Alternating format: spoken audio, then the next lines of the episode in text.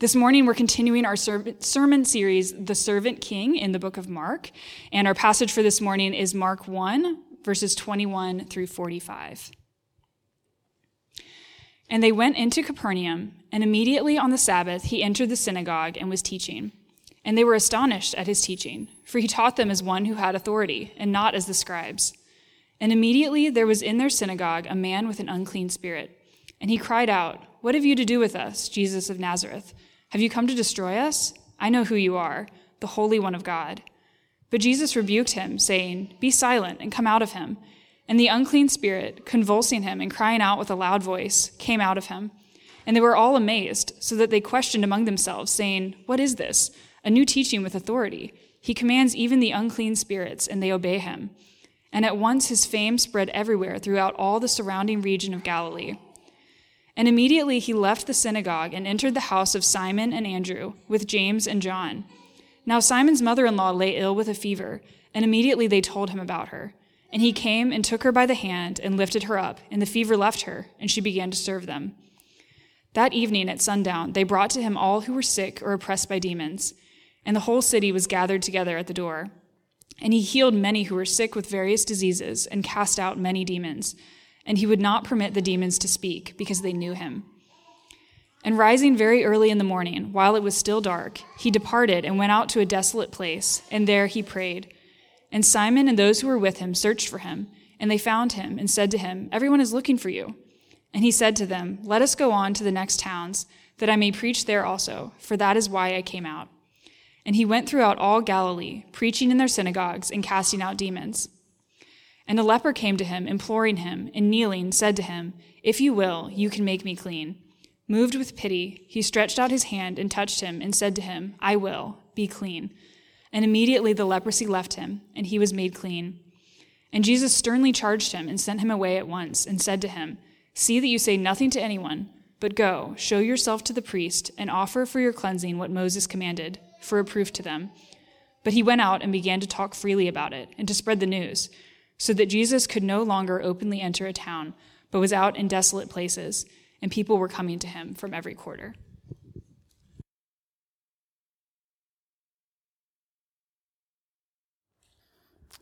Well, hey, good morning. Uh, my name's Nate. Good to be with you. I haven't met you yet. Um, this week, uh, in preparation for this sermon, I was reading a commentary, and I haven't been able to get this one phrase uh, that William Lane wrote about this section. He said this the disturbance of men by God has begun.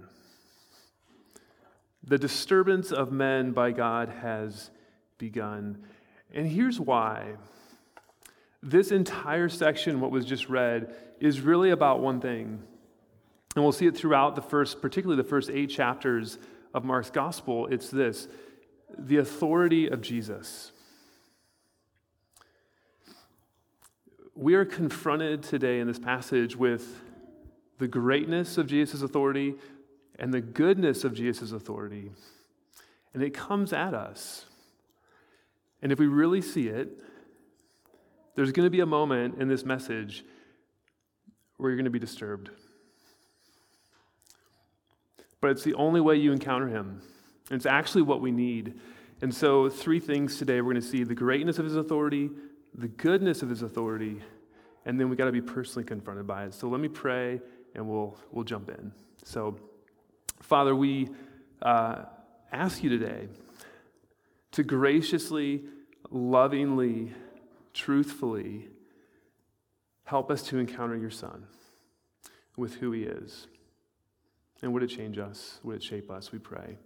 In Christ's name, amen. Well, the greatness of his authority. Um, look at verses 21 and 22. Uh, this is what Mark writes. And they went into Capernaum, and immediately on the Sabbath he entered the synagogue and was teaching. And they were astonished at his teaching, for he taught them as one who had authority, and not as the scribes. There's the scribes. They were people that day that studied the scriptures, but they also particularly studied the oral law. It was this other side writing that interpreted the scriptures. And so the scribes were well known. If you wanted to know what the Bible taught, you'd go to the scribes. And the scribes, what they would do is they would quote others. Jesus teaches differently than the scribes. And here's how he doesn't quote others. Uh, in, in, a couple other gospels, there are some moments where we see this. In Matthew's gospel, when you see the Sermon on the Mount, Jesus will quote a passage of Scripture, like something like this. He'll say, You shall not commit adultery. Or he'll say this, You shall not murder. And then he'll say this, But I say to you. Or, for example, in Luke's gospel, Jesus' first sermon, his inaugural sermon, his inaugural address, he quotes from Isaiah. And he gets done reading this portion of Isaiah, and he says this Today the scripture has been fulfilled in your hearing. Everything I just wrote or just read, that Isaiah was coming, it's happening now.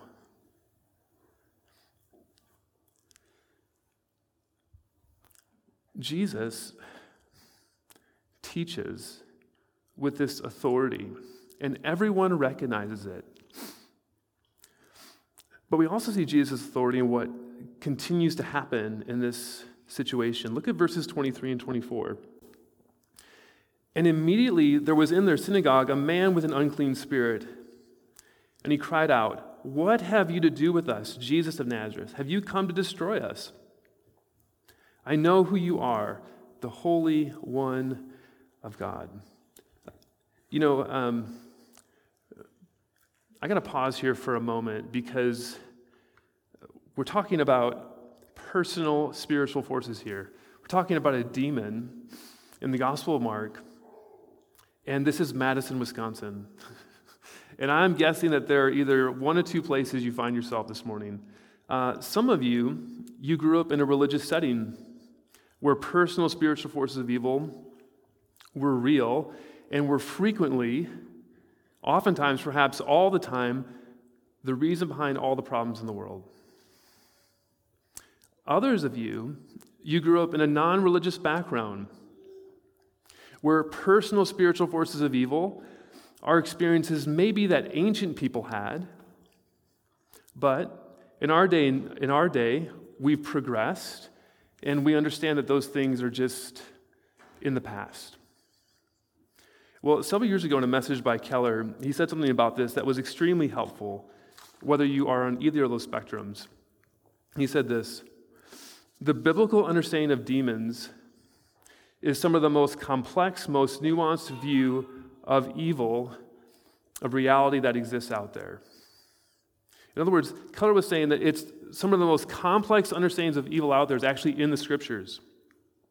And the reason for this was because of summary statements like in verse 34, it says this Mark says this, and he healed many who were sick with various diseases and cast out many demons. Notice that there's physical ailments and there's spiritual ailments. Um, in Matthew's gospel, there's a similar summary, but it adds a word it says, it actually has an English word we get our equivalent, the lunatics came out. Now, that's a bad word. We we think about that. But that word, the original mean, literally means any kind of insanity or seizure or irrational behavior. And notice that for a moment. The scriptures are saying that the Bible understands the difference between all of those ailments physically, mentally, spiritually. They're all there, they're not all in one a couple hundred years ago, there was a pastor who was preaching on depression and talking about how do you handle it. And he said there's, a, there's sometimes there's a physical reason for depression. We see that with Elijah. You need sleep, you need food. Sometimes it's a moral reason for depression. You need confession and forgiveness. Other times it's mental. You're weary. You need love and support and community. And sometimes it's evil, it's, it has a demonic root, and you need prayer and the Word of God. And Keller comments on this, and this is so helpful. He says, Some worldviews are materialistic, and they say, take a pill. Some are psychological, they say, talk. Some are religious, say, obey, confess your sins. And some are superstitious, But the scriptures are not that reductionistic. In fact, oftentimes these four things are interlocking, they are working together. Don't you understand that what's happening here? The scriptures are saying that there are various things that come at us. And you don't need reductionistic views. You need a complex view, and that's what the scriptures give. So, C.S. Lewis, at the beginning of his Screwtape Letters, which is an incredible premise for a book, you should, it's an amazing book to read. But he writes this He says, There are two equal and opposite errors into which our race can fall about the devils. One is to disbelieve in their existence, the other is to believe and to feel as ex- an excessive and unhealthy interest in them. And they themselves are equally pleased by both errors and hail a materialist or a magician with the same delight. Now, what's really helpful is as we get into this section, and by the way, Jesus is going to confront a lot of demons these first eight chapters. That's why we had to take a pause here because I'll probably say we'll go back to this message and look at that if you have an issue with demons. But um, this section is helpful because look at how Jesus handles the situation. You'll notice Jesus has just said, excuse me, the, the demon has just identified Jesus as the Holy One of God. And here's the backstory. In that day and age, it was commonly held that if you had a person's name and you said it, it was a way of gaining power. So, this demon in this situation, he's not making a confession of faith in Jesus, he's trying to overpower Jesus by using his name. But look at how Jesus responds in verse 25. But Jesus rebuked him, saying, Be silent and come out of him. And look at how the demon responds in verse 26. And the unclean spirit, convulsing him and crying out with a loud voice, came out of him. Uh, this is noteworthy. Um, exorcisms were not uncommon in that day, but when an exorcist would come upon something like this, they would say, they would appeal to a greater power. They would say, In the name of this, or name of this greater power, I command you get out. Jesus doesn't do that, does he? He just says it. Here's what I tell you to do. And the demon obeys because he has to, because he's in the presence of a greater power. And look at the response in verse 27 of what these people have just seen Jesus do in their hearing. And they were all amazed. So they questioned among themselves, saying, What is this? A new teaching with authority. He commands even the unclean spirits, and they obey him. They're in awe. They cannot imagine what they've just seen. They have seen Jesus teach with authority. They have seen Jesus cast out a demon with authority. And they're amazed. They're in awe. But Mark doesn't just stop there with these two areas, he continues. And he shows us Jesus' authority in healing. We see this in the next section where Jesus heals Peter's mother in law. And there's a summary statement of the whole town kind of coming out with their problems, and he heals. But I want to go to the last account of our section the healing of the man with leprosy, because this is remarkable. You'll see it. Look, at verse 40. And a leper came to him, imploring him, and kneeling said to him, If you will, you can make me clean. You know, leprosy was, uh, is a skin disease. And the main issue is disfigurement skin sores, lumps, bumps. It caused disfigurement, sometimes disability. it was one of those diseases that brought great mental anguish. It meant being isolated from your friends, from your family, from your community. And this man comes to Jesus because he's heard what Jesus has done. He's heard the stories. And this man says, If you will, you can make me clean. And Jesus does something absolutely unheard of. He doesn't have to do what he just does, what he does. But look at verse 41. Moved with pity, he stretched out his hand and touched him and said to him, I will be clean. Uh, you weren't supposed to do that. You were not supposed to touch a man with leprosy. It made you ceremonially unclean. In that day and age, it was clear it, it potentially brought you risk of contacting of, of contracting the disease. But in verse 42, look at what happens. And immediately the leprosy left him, and he was made clean. Jesus touches him, and the cure spreads. And it's not like a couple weeks, it's immediately. He is instantaneously healed. There is only two times in the Old Testament where anyone is healed of leprosy. The rabbis of that day, they said this it's as difficult to heal the leper as to raise the dead.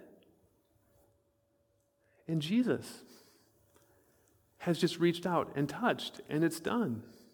He's healed.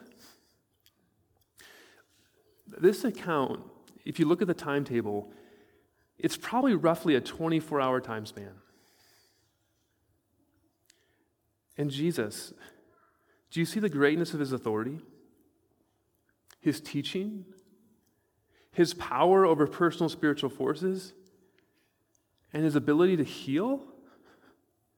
Everything he does, he is able to do. There, there seems to be no limits. But there's also something underlying here that's really important to point out, and that's the goodness of his authority. Uh, it's interesting. You know, Jesus could have demonstrated his authority in any number of ways. Uh, he could have showed his power. He could have shot a fireball, right? He could have split a rock. But notice how each of these situations, they're all restorative. In Jesus' teaching, what is he doing? When someone has authority in teaching, they are saying what is true. Jesus is revealing what's true about God, what's true about us.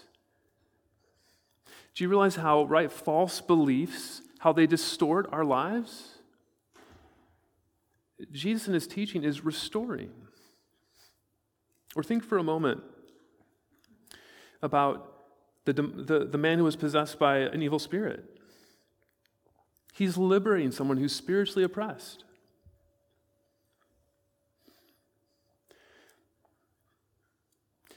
One of the things that's interesting in the healing of the leper, we get a shot at the motive of Jesus. We just read it, but in verse 41, the text says that Jesus was, says, moved with pity. Now, I understand why translators put that term in there, but it actually misses something that's in the original language. The original language actually means Jesus was angry.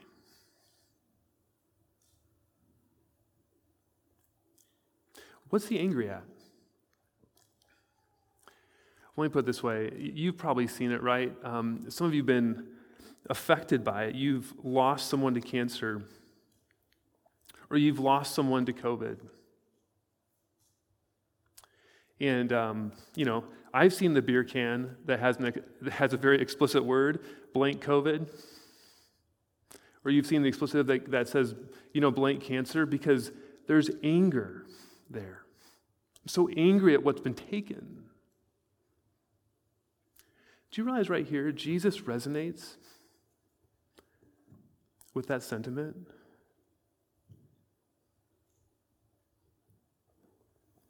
Jesus is angry at the way this disease has taken the toll on this man.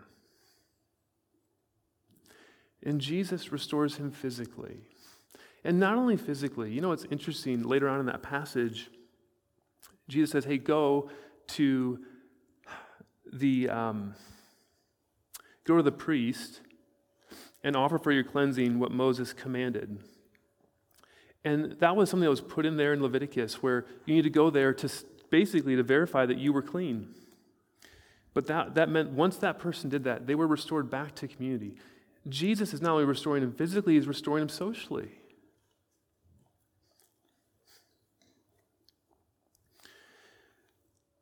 To take a step back, what's happening here? Maybe no one gets this better than um, in imagery is just C.S. Lewis in his book, The Lion, the Witch, and the Wardrobe. If you're familiar with that series, you know as it starts, the children go into that land of Narnia and it's winter. And it's always winter. And the symbolism of winter is that Narnia has fallen under an evil regime. The White Witch's snow hides all of the traces of the protagonist Aslan or the Emperor Beyond the Sea's presence. And there's a scene where Edmund, who's been captured by the White Witch because of his rebellion, recognizes something. He looks out and he sees the snow is beginning to melt. And there's this line this it says, Aslan is on the move. Aslan is the Christ figure. He's the one the Narnians have been waiting for who, is, who would come and rescue them. That there's reason for hope. And here's what this means in the book of Mark, as he's writing. Don't you understand? Jesus, the true king, has come. He's, not, he's inaugurating a new kingdom, one that will restore the whole world from its exile because of sin to its beauty and freedom. In other words, right, we're entering fall, right? Trees are turning colors, leaves are dying. But you know where we're headed, right? After winter, springtime, when it's blooming. Have you ever seen those trees when it just begins to bloom? You see just it's just the initial thing, and you know what's coming. You know what's coming is full bloom. This is what's happening here. Jesus, the kingdom, Jesus and his kingdom, it's, it's inaugurated, it's coming. The new buds are sprouting, there is new life. It's a snapshot of where he's going to take all things.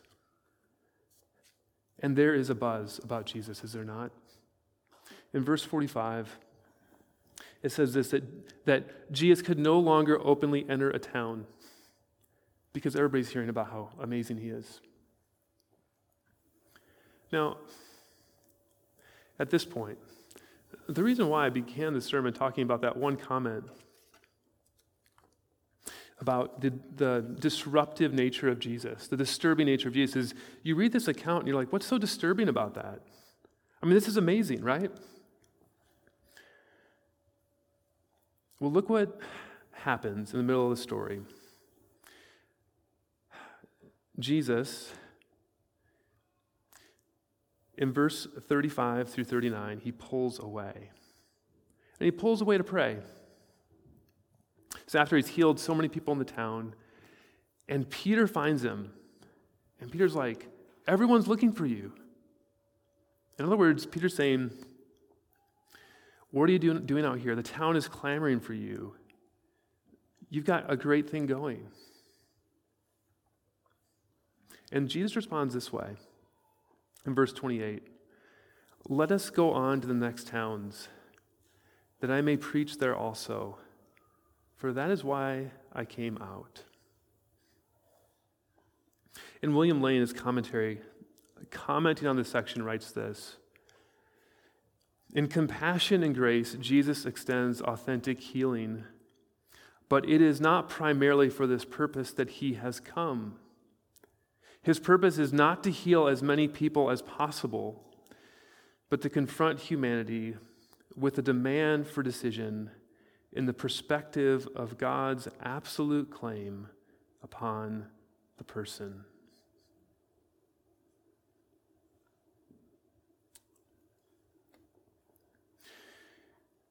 You, you remember when you were young and uh, your brother or sister, or maybe this is you, you know, you would, you would tell your sibling not to do something, you know, and then they would say, uh, You're not my parents. You're not the boss of me, right? You remember that? Or remember when you watched that show where, um, you know, some, some person would do a crime and they would they would try to get beyond like the county lines, you know, and like they get on the other side and like the sheriff were over here, like, oh, you know, you, you have no jurisdiction here, or, you know, some international plot. They would go to another part of the world so they can't be, you know, charged. In one way or another, it's this sense of like, I'm in charge of myself. Well, when the king shows up, Jesus, and he's got this authority, it actually means he's in charge.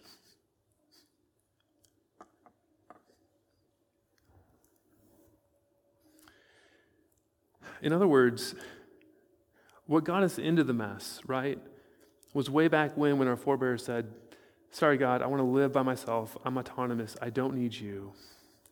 But now the king has returned. And now he's saying, actually, there is a word for you. We saw it last week. Repent, believe, follow. It's a call to each one of us.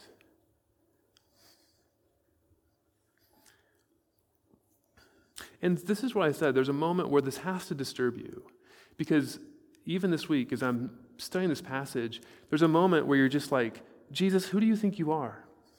Right? If you're really listening, I mean, who do you think you are? Because then you're starting to really confront who Jesus is.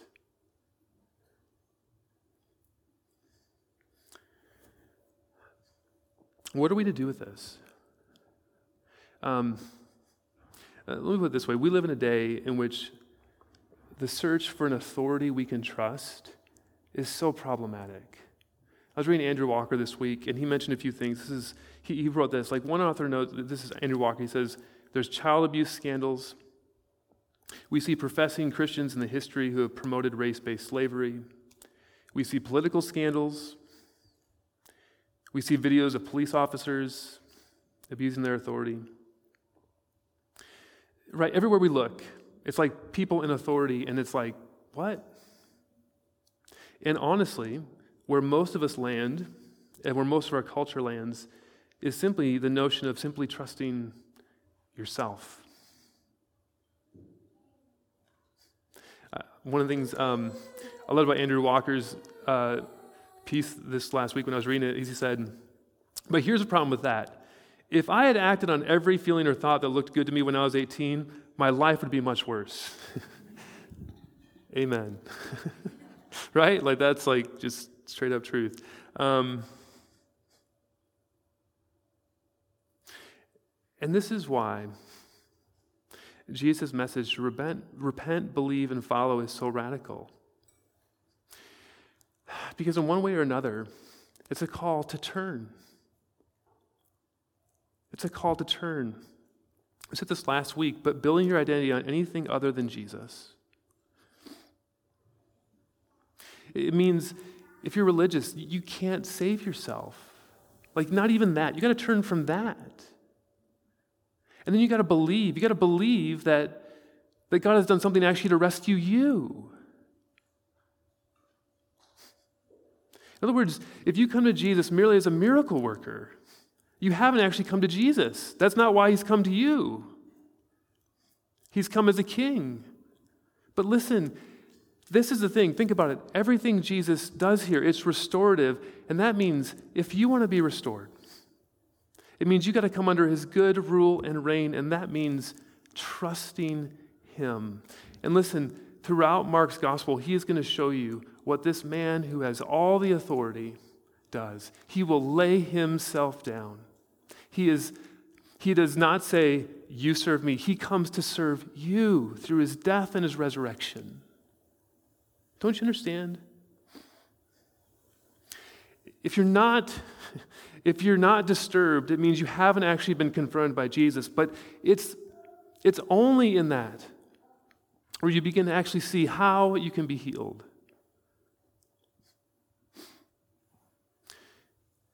And if you're a Christian, this, this shapes our mission. Isn't it interesting Peter comes to Jesus, and Peter's like, Jesus, you got a great thing going here. Let's go. Let's do some more exorcisms. Let's do some more healings. Let's do some more good for the world.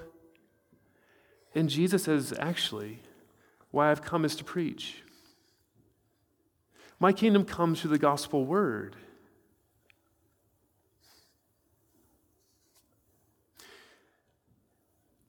And that means this if you're a Christian, to follow Jesus is we ought to be a community who are incredibly compassionate and gracious to all.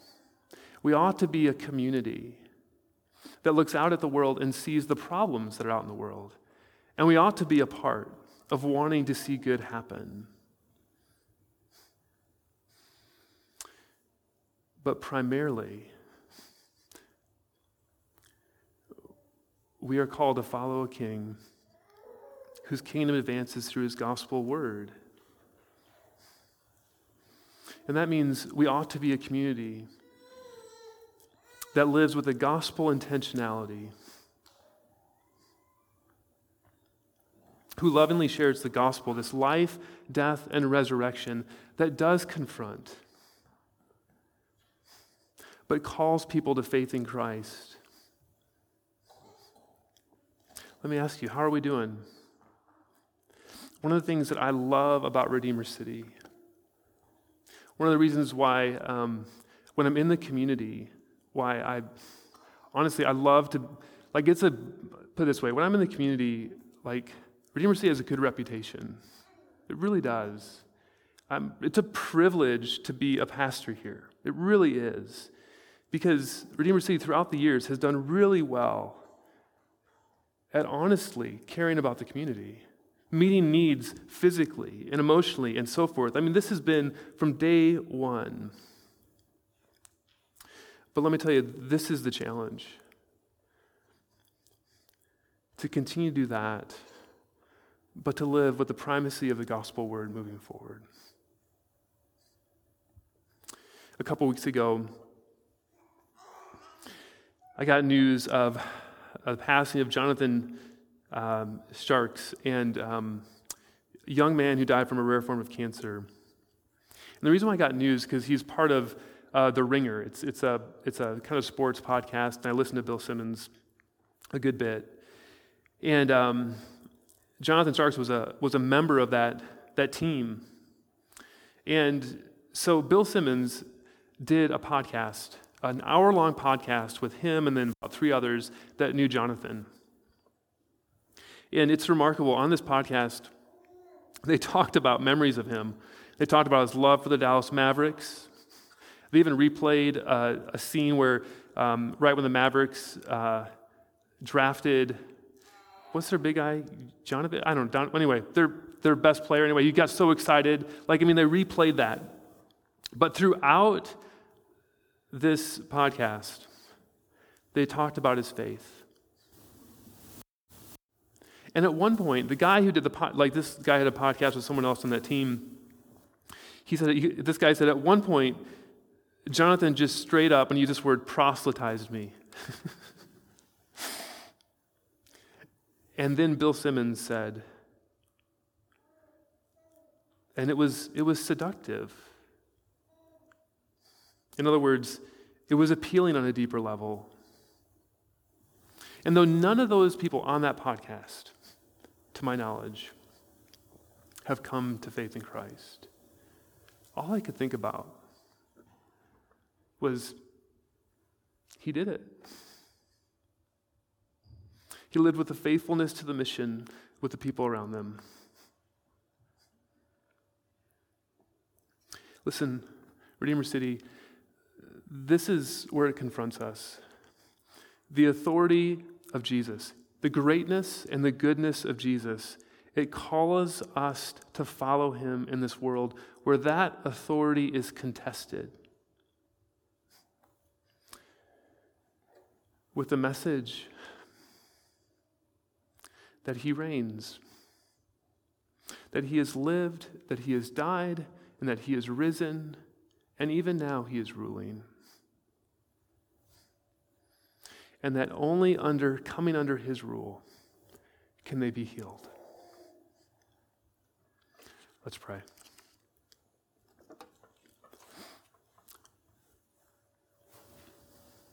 Father, we pray uh, now that you would help us